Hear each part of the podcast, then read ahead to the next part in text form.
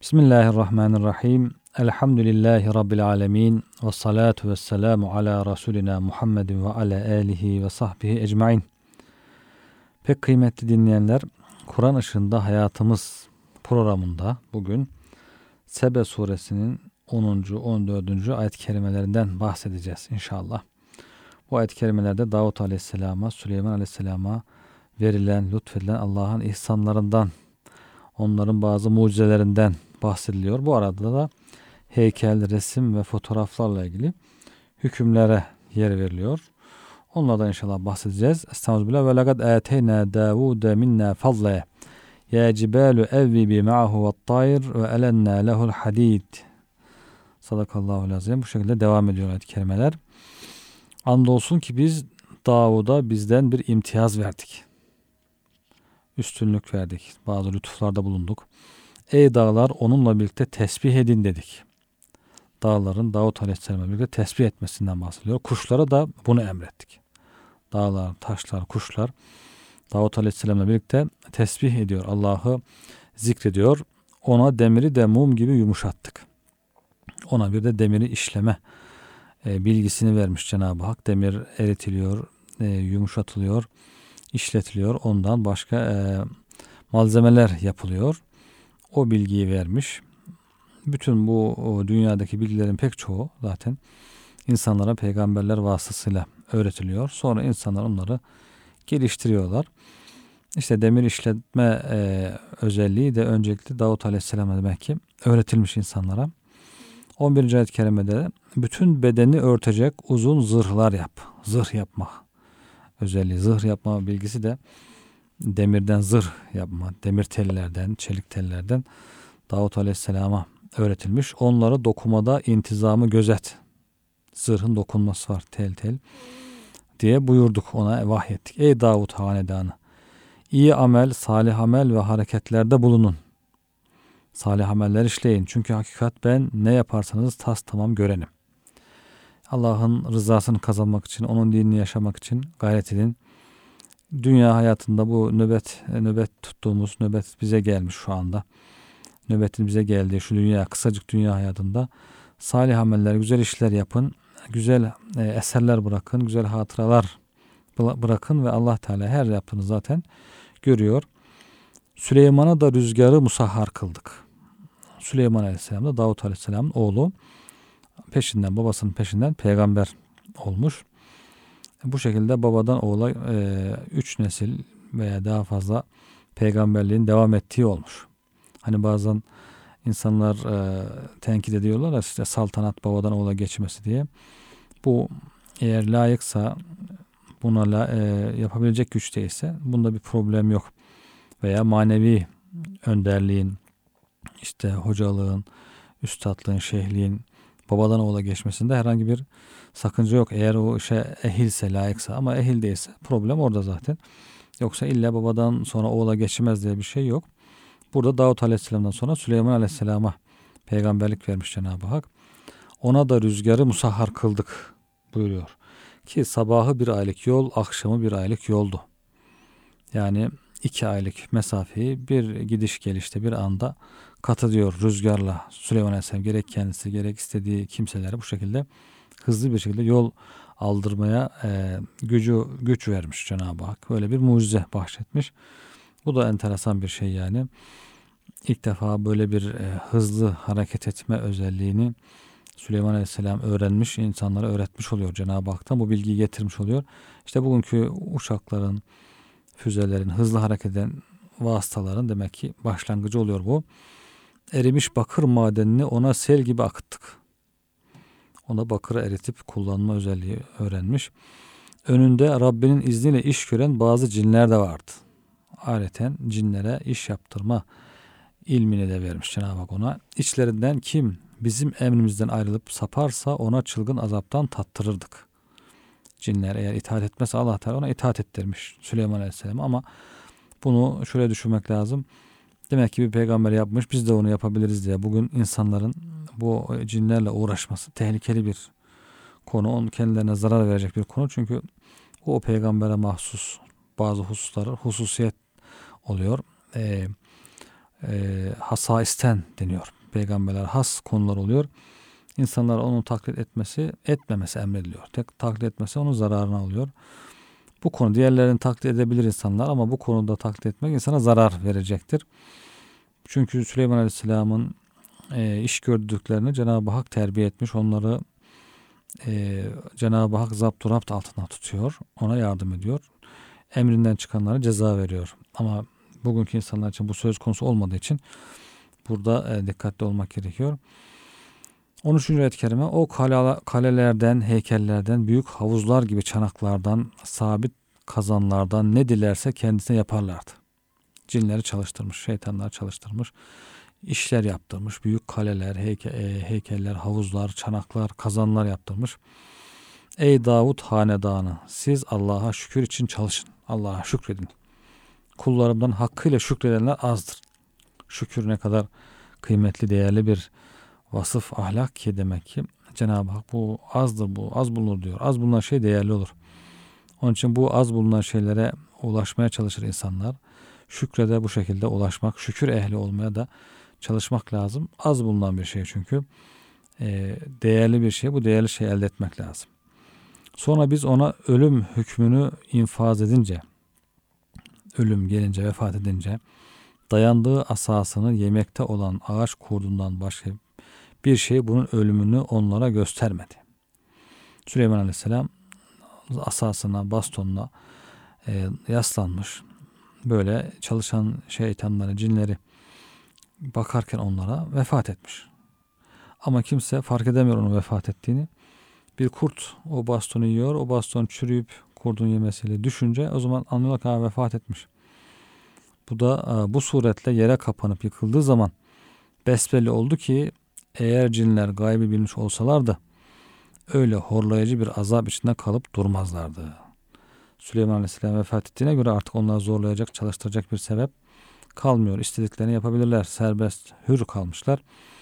Ama Süleyman Aleyhisselam'ın vefat etmiş olan cesedini öyle bastonla yaslamış vaziyette gördükçe onlar hor hakir bir şekilde emir altında çalışıyorlar. Kafir olanlar bunlar. Kafir cinler. Müminler değil. Mümin olsalar hor hakir çalışmazlar. isteyerek bir peygamberin emrinde çalışırlar. Çalışıyorlar. Bilmedikleri için de buna devam ediyorlar. Bilselerdi diyor buna devam etmezlerdi diyor Cenab-ı Hak. Demek ki insanların zihninde olan yanlış bir düşünce var. İşte cinler gaybı bilir. Onlar her şeyi bilir, her şeyi görür.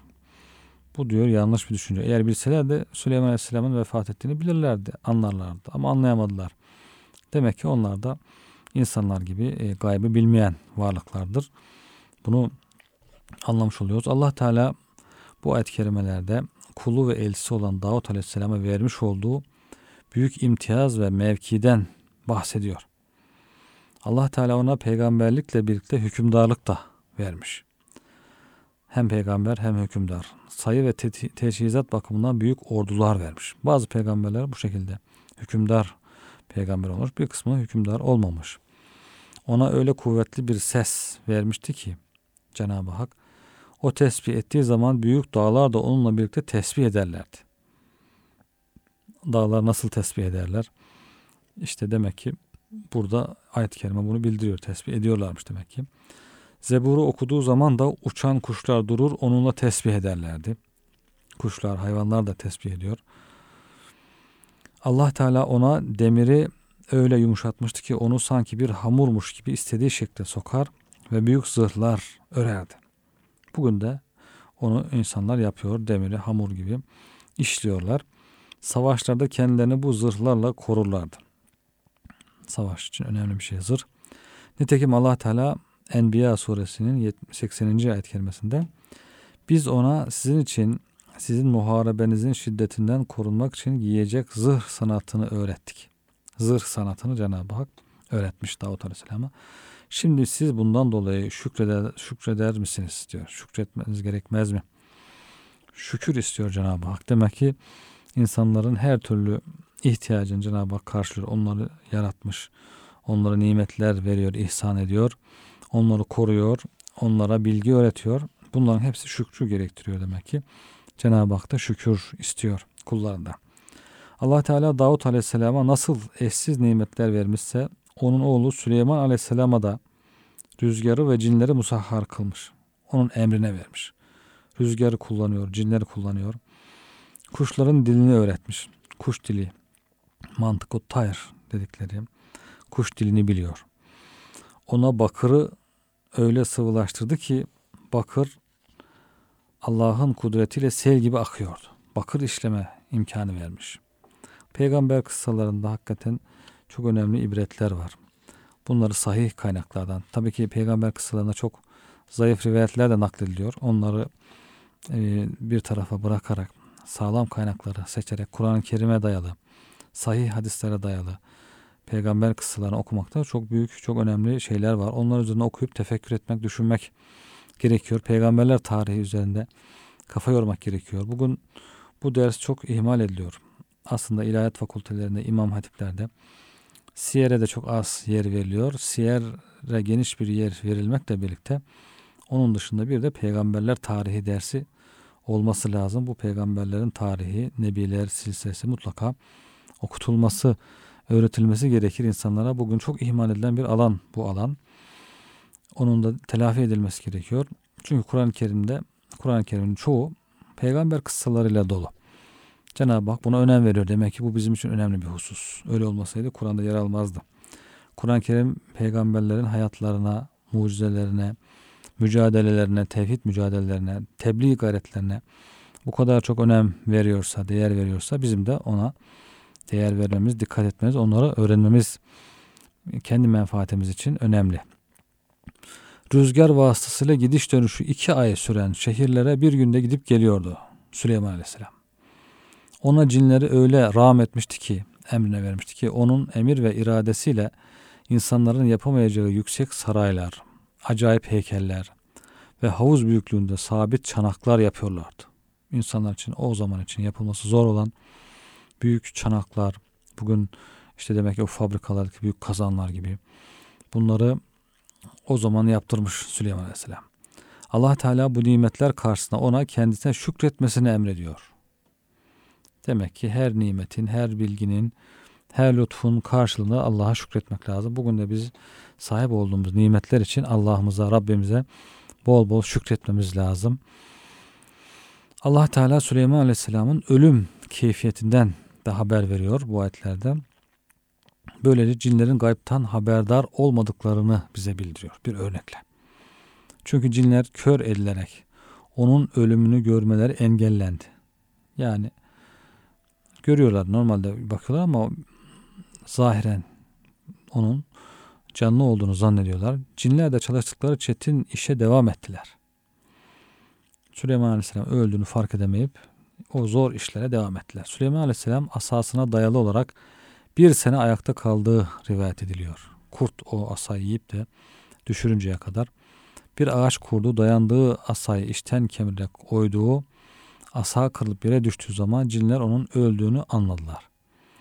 Şayet cinler gaybı bilseydiler Süleyman Aleyhisselam'ın koşmuş olduğu çetin işlerde bir sene çalışmazlardı. Artık ne kadar çalıştılarsa o Kur'an-ı Kerim'de uzun zaman zamanı bildirilmiyor. Ee, ama çalışmışlar.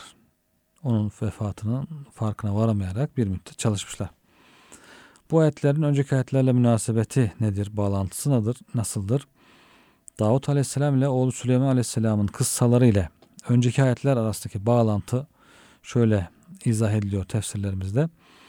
Kafirler ölümden sonra dirilmeyi, hesap vermeyi muhal görüyorlardı. İmkansız görüyorlar. Kafirler buna inanmıyor. Böyle şey olmaz. Biz çürüdükten sonra tekrar nasıl diriliriz? Sanki ilk yaratılırken canlı geldiler e, varlık alemine. İlk yaratılışımız da zaten çürük bir vaziyetten dirilme değil mi? Ama onu düşünemiyor tabii ki onlar. Allah Teala inkarı mümkün olmayan adet dışı harikaların vukuunu haber vererek bunun mümkün olduğunu gösteriyor. Demek ki önceki ayetlerde yeniden dirilişi inkar edenlere böyle bir cevap veriliyor. Bakın peygamberler nasıl mucizeler getirmişler. Cenab-ı Hak onlara nasıl mucizeler vermiş. Olmayacak gibi görülen şeyler nasıl yapmışlar. Demek ki Cenab-ı Hak imkan verirse, isterse, murad ederse bunların hepsi olabilir. Bu mesaj veriliyor. Bu harikalar, yani normal üstü olaylar, dağların ve kuşların Davut Aleyhisselam ile beraber tesbih etmesi, çok sert bir maden olan demirin hamur gibi yumuşatılması, Süleyman Aleyhisselam'a rüzgarın rağm edilerek, emrine verilerek bir binek haline getirilmesi. Rüzgara binip gitmek yani nasıl mümkün olabilir bir insan için herhangi bir vasıta olmadan. Hani bugün rüzgara binip gidiyor insanlar. Nasıl? Rüzgara binip uçakla, uçağı rüzgar üzerine bindirip, hava üzerine bindirip istedikleri yere gidiyorlar. Havadan daha ağır olan bir e, madde havanın üzerinde gidiyor. Ama e, bir, bir vasıta var bugün. Süleyman Aleyhisselam'ın mucizesinde o vasıta da olmayabiliyor. Vasıtasız bir şekilde de o rüzgarı kullanabiliyor. Bakırın su gibi akıtılması beşerin gücünü aşan şeylerin cinlere yaptırılmasıdır. Bunlar e, bu tür şeyler harika, harikulade, fevkalade şeyler bunlar. Cinleri kullanmak. Bunlar mümkünse demek her şey imkan dahilinde. Sayılan şeylerin hepsi Allah'ın kudretinin eserleridir. Cenab-ı Hakk'ın kudretinin eserleri çevremizde çok gözü olanlar için. O zaman hiç şüphe yoktur ki Allah Teala her şeye kadirdir. Bunu görmek için insanın etrafına kısa bir bakış atması, göz atması yeter. Hiçbir beşerin yapamayacağı bu harikaların Davut Aleyhisselam ve Süleyman Aleyhisselam vasıtasıyla gözler önüne serilmesi Allah'ın kudretinin sonsuzluğunu gösteriyor bizlere. Tabi sadece o peygamberlere mahsus değil. Bütün peygamberlerin böyle mucizeleri var. Bizim peygamberimizde mucizeleri var. Peygamber olmayan insanların da Allah'ın lütfuyla yaptığı işler var. Bütün bunlar Allah'ın kudretini gösteriyor. Bu sonsuz kudretin sahibi elbette ki ölümden sonra insanları diriltmeye, hesaba çekmeye de kadirdir. En önemli husus demek ki ölümden sonra dirilmeye, ahirete hesaba inanmak. İki temel husus var. Allah'a inanmak, ahirete inanmak. Bu ikisi tam olduğunda bir Müslümanın hayatı da tam olur, nizamlı, intizamlı olur. Tabii ki bunlar peygambere, kitaba, meleklere inanmayı getiriyor beraberinde ve güzel bir amel işlemeyi, güzel bir hayat yaşamayı getiriyor beraberinde. Ahiret inancı sağlam olmazsa bir insanın e, dünya hayatını düzeltmesi, ahlakını güzelleştirmesi, muamelatını güzelleştirmesi mümkün görünmüyor, mümkün olmuyor. Dolayısıyla bu ayet-i kerimeler sık sık bu konu üzerinde çok duruyor. Kim Allah'a ve ahiret gününe iman ediyorsa şöyle yapsın, böyle yapsın diye ayetlerde ve hadislerde buna sık sık temas ediliyor kıymetli dinleyenler. Bu sonsuz kudretin sahibi elbette ki ölümden sonra insanları diriltmeye, hesaba çekmeye de kadirdir. Hesap çok önemli. İnsanın hiçbir zaman unutmayacağı bir konu. Bu ayet-i kerimelerde bir takım inceliklerden bahsediliyor kıymetli dinleyenler tefsirlerimizde. Bunlardan biraz bahsedelim. Allah Teala peygamberi Davut Aleyhisselam'a diğer peygamberlerine vermediği bazı hususiyetler vermiştir. Mesela dağları ve kuşları ona musahhar kılarak onunla beraber tesbih ettirmiştir. Demiri hamur gibi yumuşatmış, ona nübüvvet ve hükümdarlığı birlikte vermiştir. Hükümdar peygamber. Ondan sonra da oğlu olan Süleyman Aleyhisselam'a yine peygamberlik ve hükümdarlık vermiştir. İşte bunlar Allah Teala'nın Ali Davud'a, Davud ailesine verdiği imtiyazlardır. Farklı ihsanlardır. Tabi her peygambere farklı farklı e, mucizeler, imkanlar vermiş Cenab-ı Hak. Davut Aleyhisselam'ın Ali Davud'un, Davud ailesinin nimetlendiği, onlara ihsan edilen Allah'ın lütufları da bunlar. Tabii ki bizim peygamberimize bunların hepsinin çok daha ötesi verilmiş. Onlar da yeri geldiğince sayılır. İbn Abbas radıyallahu anhuma'dan nakledildiğine göre o diyor ki Davut aleyhisselam tesbih edince kuşlar da onunla birlikte tesbih ediyorlardı. Bunu düşünsek hakikaten farklı bir şey. Bugün bile insan bunu hissedebiliyor. Sabah namazından sonra şöyle e, insan biraz dinlediğinde ağaçlık yerde kuşların cıvıl cıvıl nasıl bir cıvıltı içerisinde ahenkli bir şekilde bir müddet böyle Allah'ı zikrettikleri fark edebiliyor insan. İşte ezan başladığında köpeklerin hemen ulumaya başlaması, işte farklı hayvanların farklı tepkileri bunlar onların zikir halinde olduklarını, Cenab-ı Hak'la bağlantı halinde olduklarını zaten bugün de gösteriyor. O zaman demek ki daha farklı bir şekilde kuşların zikri söz konusuymuş. O Davut Aleyhisselam Zebur'u okuyunca Zebur onun kitabı, mukaddes kitabı bütün canlılar onun okuyuşunu dinlerlerdi. Davut Aleyhisselam'a güzel bir ses verilmiş. Hani Davudi ses denir ya bugün. Davudi bir sesi var adamın diyorlar. Yani nasıl Davut Aleyhisselam gibi güzel bir ses verilmiş bu adama. O ağlayınca da bütün canlılar onunla birlikte ağlıyorlardı. Allah korkusuyla tefekkür sonunda ağlıyor Davut Aleyhisselam. Kuşlar, dağlar onunla birlikte ağlıyor. Ve bin münebbih de şöyle der. Davut Aleyhisselam dağlara tesbih edin, kuşlara da bana icabet edin derdi.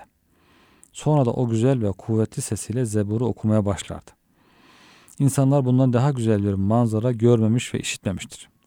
Güzel bir ses, güzel bir e, yankı dağlardan, kuşlardan bir cevap. Böyle bir manzara hakikaten dehşet bir manzara. Bu ayette işte bunlardan bahsediliyor. Sebe suresinin 10 ve 14. ayet-i kerimelerinde. Sonra ikinci bir incelik olarak ayetteki fadlen kelimesinin nekire olarak zikredilmesi. Belirsiz bir isim. Marife değil de nekre.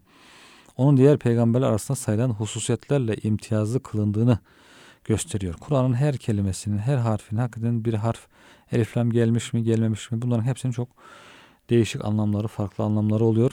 Bunların hepsi yerli yerince gelmiş, rastgele gelmemiş. Ayetteki minne bizden ifadesi de bu imtiyazların Peygamberi Davut Aleyhisselam'ı şereflendirmek için bizzat Allah tarafından verildiğini göstermektir. Minne, fadle, Allah bizim tarafımızdan verildi ona buyuruyor. Nitekim Allah Teala ismi sarih olarak zikredilmeyen salih bir kulu hakkında da Kehf suresinde ismi açıkça zikredilmeyen bir kul, kulu hakkında derken kullarımızdan öyle bir kul buldular ki biz ona tarafımızdan bir rahmet vermiştik. Milledünne rahme. Kendisine nezdimizden has bir ilim öğretmiştik. Ve alemnâhu milledünne ilme. Bizim katımızdan biz bir ona ilim öğretmiştik buyuruyor. Kehf suresi 65. ayet-i kerime. Hızır aleyhisselam olduğu hadis-i şeriflerde açıklanıyor bu zatın. İşte bu ifadeden, Kur'an'ı ifadeden de ilmi ledün diye bir e, tabir, bir ıslah ortaya koymuş alimlerimiz. İşte efendim bu ıslah Kur'an-ı Kerim'de bu manada geçiyor mu, farklı manaya geliyordu işte gibi bazı itirazlar olabilir. Buna hiç gerek yok. O konu bir konuya e, her konunun ıslahı ilk anda olmayabilir. Yoktur da zaten. Alimler onu zamanla ona bir ıslah geliştirirler. Herhangi bir isim verirler.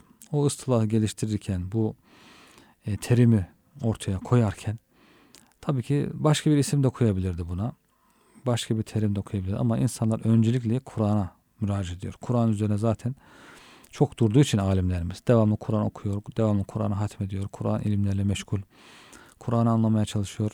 İşte hadis-i şerifler aynı şekilde. Öyleyse onların bütün hayatı yatması, kalkması, gitmesi, gelmesi Kur'an ile oluyor. Ayetlerle oluyor, hadislerle oluyor, peygamberimizle oluyor. Bütün düşünceleri onunla. Bir şey oluştururken onların e, Kur'an'ın ayetlerinden, peygamberimizin hayatından, hadislerinden kelimeler, tedailer, çağrışımlar yapıştır, e, getirecek, yapacak e, isimler buluyorlar.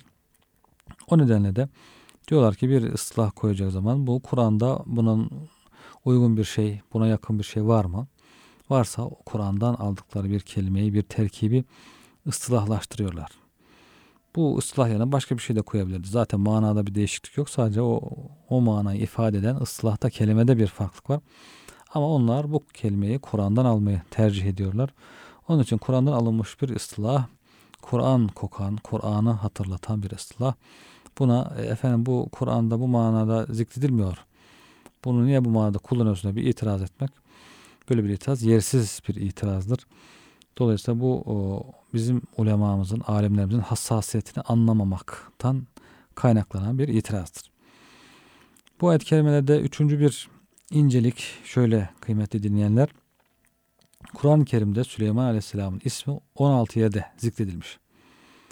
Bu kadar çok zikredilmesi onun kıssasını tamamlamak için değil, Allah'ın ona vermiş olduğu nimetleri saymak içindir. Kıssası baştan sona anlatılmıyor ama ona verilen nimetler anlatılıyor.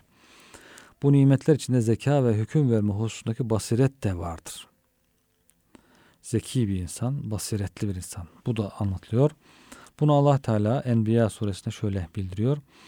Davut ve Süleyman'ı da hatırla. Hani onlar ekin yahut bağ meselesi hakkında hüküm veriyorlardı. Hani kavmin duvarı geceleyin çobansız olarak ekinin yahut bağın içinde yayılmış zarar yapmıştı. Kavmin davarı. Yani koyunlar bir tarlaya giriyor, ziyan veriyor. Onların verdikleri hükmün biz şahitleriydik. Davut Aleyhisselam'da Süleyman Aleyhisselam'da hüküm veriyorlar. Biz onun fetvasını hem Süleyman'a anlatmıştık. Süleyman'a böyle bir fehim verdik, anlayış verdik. O da ona o firasetle güzel bir hüküm verdi.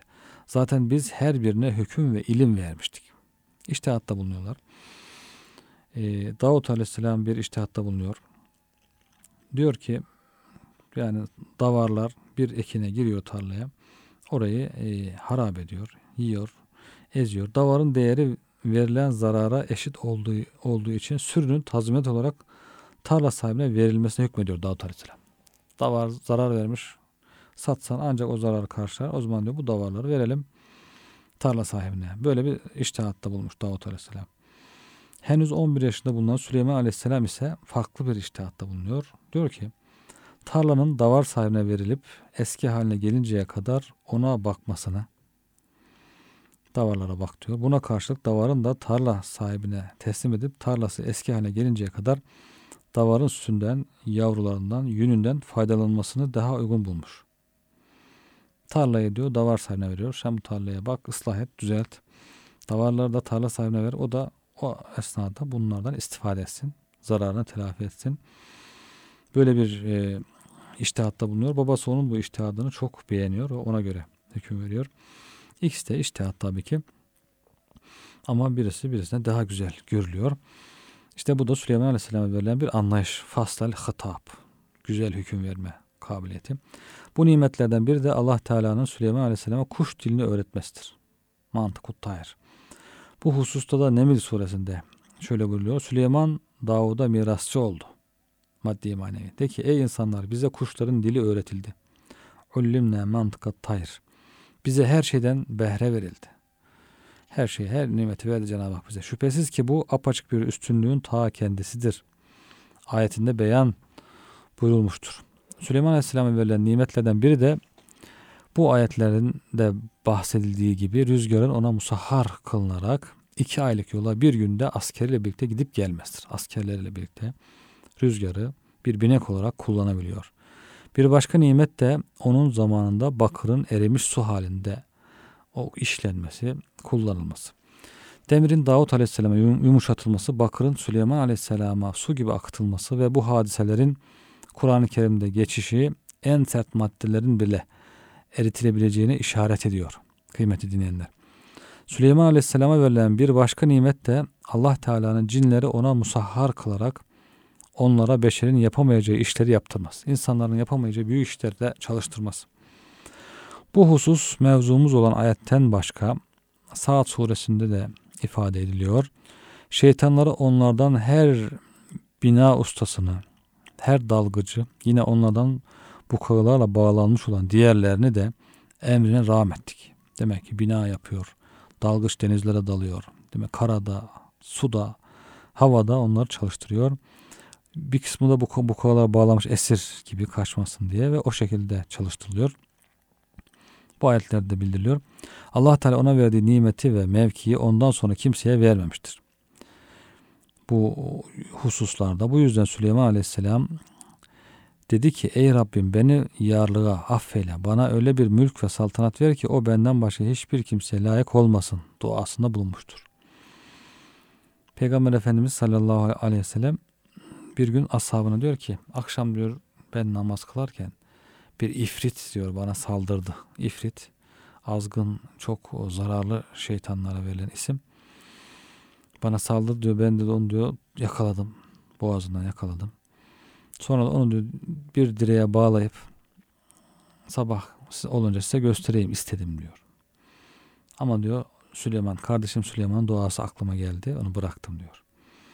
Yani Süleyman Aleyhisselam cinlere hükmetme vazifesi şeyini, nimetini Allah Teala Süleyman Aleyhisselam'a vermiş. O da hani benden başka kimsenin sahip olmayacağı bir şey bana ver diye dua ettiği için Efendimiz de ona ters bir e, iş yapmak istemiyor. Halbuki Allah Teala ona onu da vermiş ama bu kardeşi Süleyman Aleyhisselam'ın duasına riayet etmek istiyor Efendimiz sallallahu aleyhi ve sellem. Bu da Efendimizin ince duygusunu, hassasiyetini gösteriyor.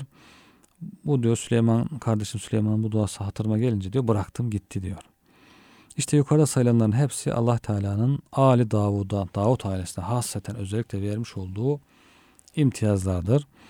Başka bir incelik Allame Ebu Suud Efendi Kanuni Sultan Süleyman'ın Şeyhülislam'ı Ey dağlar onunla birlikte tesbih edin dedik. Kuşlara da bunu emrettik. Ayetinin tefsirinde şöyle diyor. Allah Teala dağları ve kuşları akıllı, Allah'ın emrine muti, itaat eden ve hükmünü kabul eden muhataplar yerine koymuştur. Bu canlı ve cansız bütün varlıkların Allah'ı zikrettiğini, Allah'ın emir ve iradelerini aynen yerine getirdiğini göstermektedir. Zaten Allah Teala İsra suresinde de e, yerde gökte olan her şeyi diyor Allah'a tesbih eder ama siz onların tesbihini anlamazsınız buyuruyor. Demek ki onlar da tesbih ediyor, zikrediyor. Diğer bir incelik önünde Rabbinin izniyle iş gören bazı cinler de vardı ayetinde saklı. Cinlerle kar, karışmakta insanlar için zararlar vardır. Bugün de cinlerle bağlantı kurmak isteyen, onlarla işte görüşmek, konuşmak isteyen insanlar olabiliyor. Meraklı insanlar. Bu tehlikeli bir iş, zararlı bir iş. İnsanın imanına, dinine zarar veren hususlar var. Bu konularda bundan uzak durmak gerekiyor. Cenab-ı Hak herkese ayrı bir alem yaratmış. Herkes kendi aleminde, kendi işine baksın. Ee, bu Süleyman Aleyhisselam'ın durumu istisnai bir durum. Ona bakarak o insanlar da bu e, alana girmemesi gerekiyor. Allah Teala de ki Rabbim şeytanların vesveselerinden sana sığınırım. Rabbim onların huzurunda bulunmalarından sana sığınırım buyuruyor. Müminun suresinde. Ve kul Rabbi e'udu bike min hemezati şeyatin. Şeytanların dürtmesinden, vesvesinden Allah'ım sana sığınırım. Ve e'udu bike Rabbi en yahlurun. Onların benim yanıma gelmesinden de sana sığınırım. Yani yanıma gelmesin. Herkes kendi işine baksın, kendi aleminde yaşasın ya Rabbi. Müminun suresi 97-98 ayet kelimeler. Bu ayetler ezberlenip dua olarak okunabilir. Kıymetli dinleyenler. Müminun suresi 97-98. ayet kelimeler. Demek ki onların yanımıza gelmesi zararlı bizim için. Faydalı bir şey değil. Bu ayetten anlaşılıyor. Peki bu ayet açıkça gösteriyor ki cinlerle bir arada bulunmakta insan için zarar var. Öyleyse nasıl olur da bunlar Süleyman Aleyhisselam'a musahhar kılınabilir? Boyun eğdirilebilir, emne verilebilir. Böyle bir şey akla gelebilir. Bu karışma ve musahhar kılma Allah'ın emri ve izniyledir. Hususi bir durum, özel bir durumu. Allah Teala onu o şekilde özellikle murad ediyor. Bir mucize olarak veriyor Süleyman Aleyhisselam'a. Ayetteki Rabbinin izniyle ifadesi bunu bildirmektedir. Rabbinin izniyle. Böyle olunca onlardan bir kötülük gelmez. Çünkü Cenab-ı Hak buna izin vermez. Ayrıca onlarla bir araya gelmekte Süleyman Aleyhisselam için maslahat vardır. Bir fayda var. E bugünkü insanlarda bu e, ben de böyle şey yapacağım derse Cenab-ı Hak e, onu korumayabilir. Korumayabilir. Çünkü şey neyse Cenab-ı Hakk'ın bu aleme koyduğu kanunlar neyse sünnetullah o onu işletir. O da e, zarar görebilir. Ama ayrıca Cenab-ı Hak hani murad eder. O sünnetullahın dışına bir iradede bulunursa o zaman koruyabilir. O ayrı bir husus. O Allah'ın bileceği bir iş. Ayetteki Rab kelimesi cinlerin Allah tarafından terbiye edildiğinde gösteriyor. Süleyman Aleyhisselam ve kavmi de Allah tarafından korunuyordu. Cenab-ı Hak onlara mahsus bir e, özellik yaratmış. Bu yüzden cinlerin Hazreti Süleyman'a ve kavmine bir zarar vermesi mümkün değildi. Ama bugün onların dışındaki insanların da buna özenip bu hususlara girmemesi gerekiyor. E, girersek onlar korunmayabilirler. Onlar zarar görebilirler kıymetli dinleyenler. İçlerinden kim bizim emrimizden ayrılıp saparsa ona çılgın azaptan tattırırdık ayetinde. Süleyman Aleyhisselam'a boyun eğdirilen cinlerin Müslüman olmadıklarına bir işaret var kıymetli dinleyenler. Onlar kafir olan cinlerdi. Zira Süleyman Aleyhisselam müminlere ne bir azap verir ne de azap tattırır. Bir peygamber kendi ümmetine, kendisine iman edenlere azap etmez. Onları e, hor hakir kılmaz. Onları bu kağılara bağlamaz. Onları esir gibi, köle gibi çalıştırmaz ağır işlerde. Çünkü her peygamber kendisine uyanlar için son derece şefkatli ve merhametlidir. Raufur Rahim. Çok merhamet. Bu ayette de işaret edildiği gibi öyle horlayıcı bir azap içinde kalıp durmazlardı ayeti de bu manaya delalet etmektedir. Müminler peygamberlerin kendi zamanlarında horlayıcı bir azap içinde olmazlar. O zaman burada Süleyman Aleyhisselam'ın çalıştırdığı, hor hakir bir şekilde çalıştırdığı cinler kafir cinlermiş. Bu anlaşılıyor. Kullarımdan hakkıyla şükreden azdır buyuruyor ayet-i kerimenin sonunda. Kamil bir şükür kalp, dil ve diğer uzuvlarla yapılıyor. Kalple şükür, dille, diğer uzuvlarla. Bu da mümkün de, e, bu da her zaman için çok mümkün olmayabiliyor insanlar için. Çünkü şükre muvaffak olmak yine Allah'ın bir nimeti. Bu da başka bir şükrü gerektiriyor. Şükretmek de bir şükrü gerektiriyor. Bu böyle sonsuza kadar sürüp gidiyor. Bunun içindir ki Allah'a hakkıyla şükreden kimse Allah'a hakkıyla şükredemeyeceğini bilen kimsedir. Ben Allah'a hakkıyla şükredemem diyen kimse asıl bu hakkıyla şükre yaklaşan bir kimse olur. Allah'ın nimetlerine karşı layık olan şükrü yerine getirmek mümkün değildir. Bunu anlamak gerekiyor. Buna kimsenin gücü yetmez.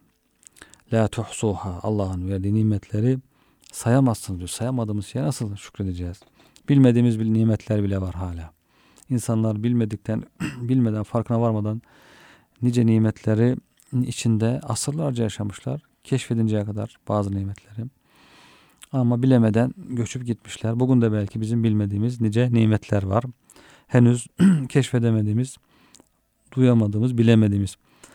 Dolayısıyla bu şükre kim, her kimsenin gücü yetmez diyor. Bununla birlikte nimetlere karşı gücü yettiğince şükredenler de azdır. Yani şükrettiği gücü yettiği kadar şükreden de az zaten. Şükür düşünmüyor insanlar. Hırsla bir hırsla sarılıyor ki daha fazla daha fazla diye. O hırs elindeki nimeti küçük gösterir ona. Artık şükür de aklına gelmiyor.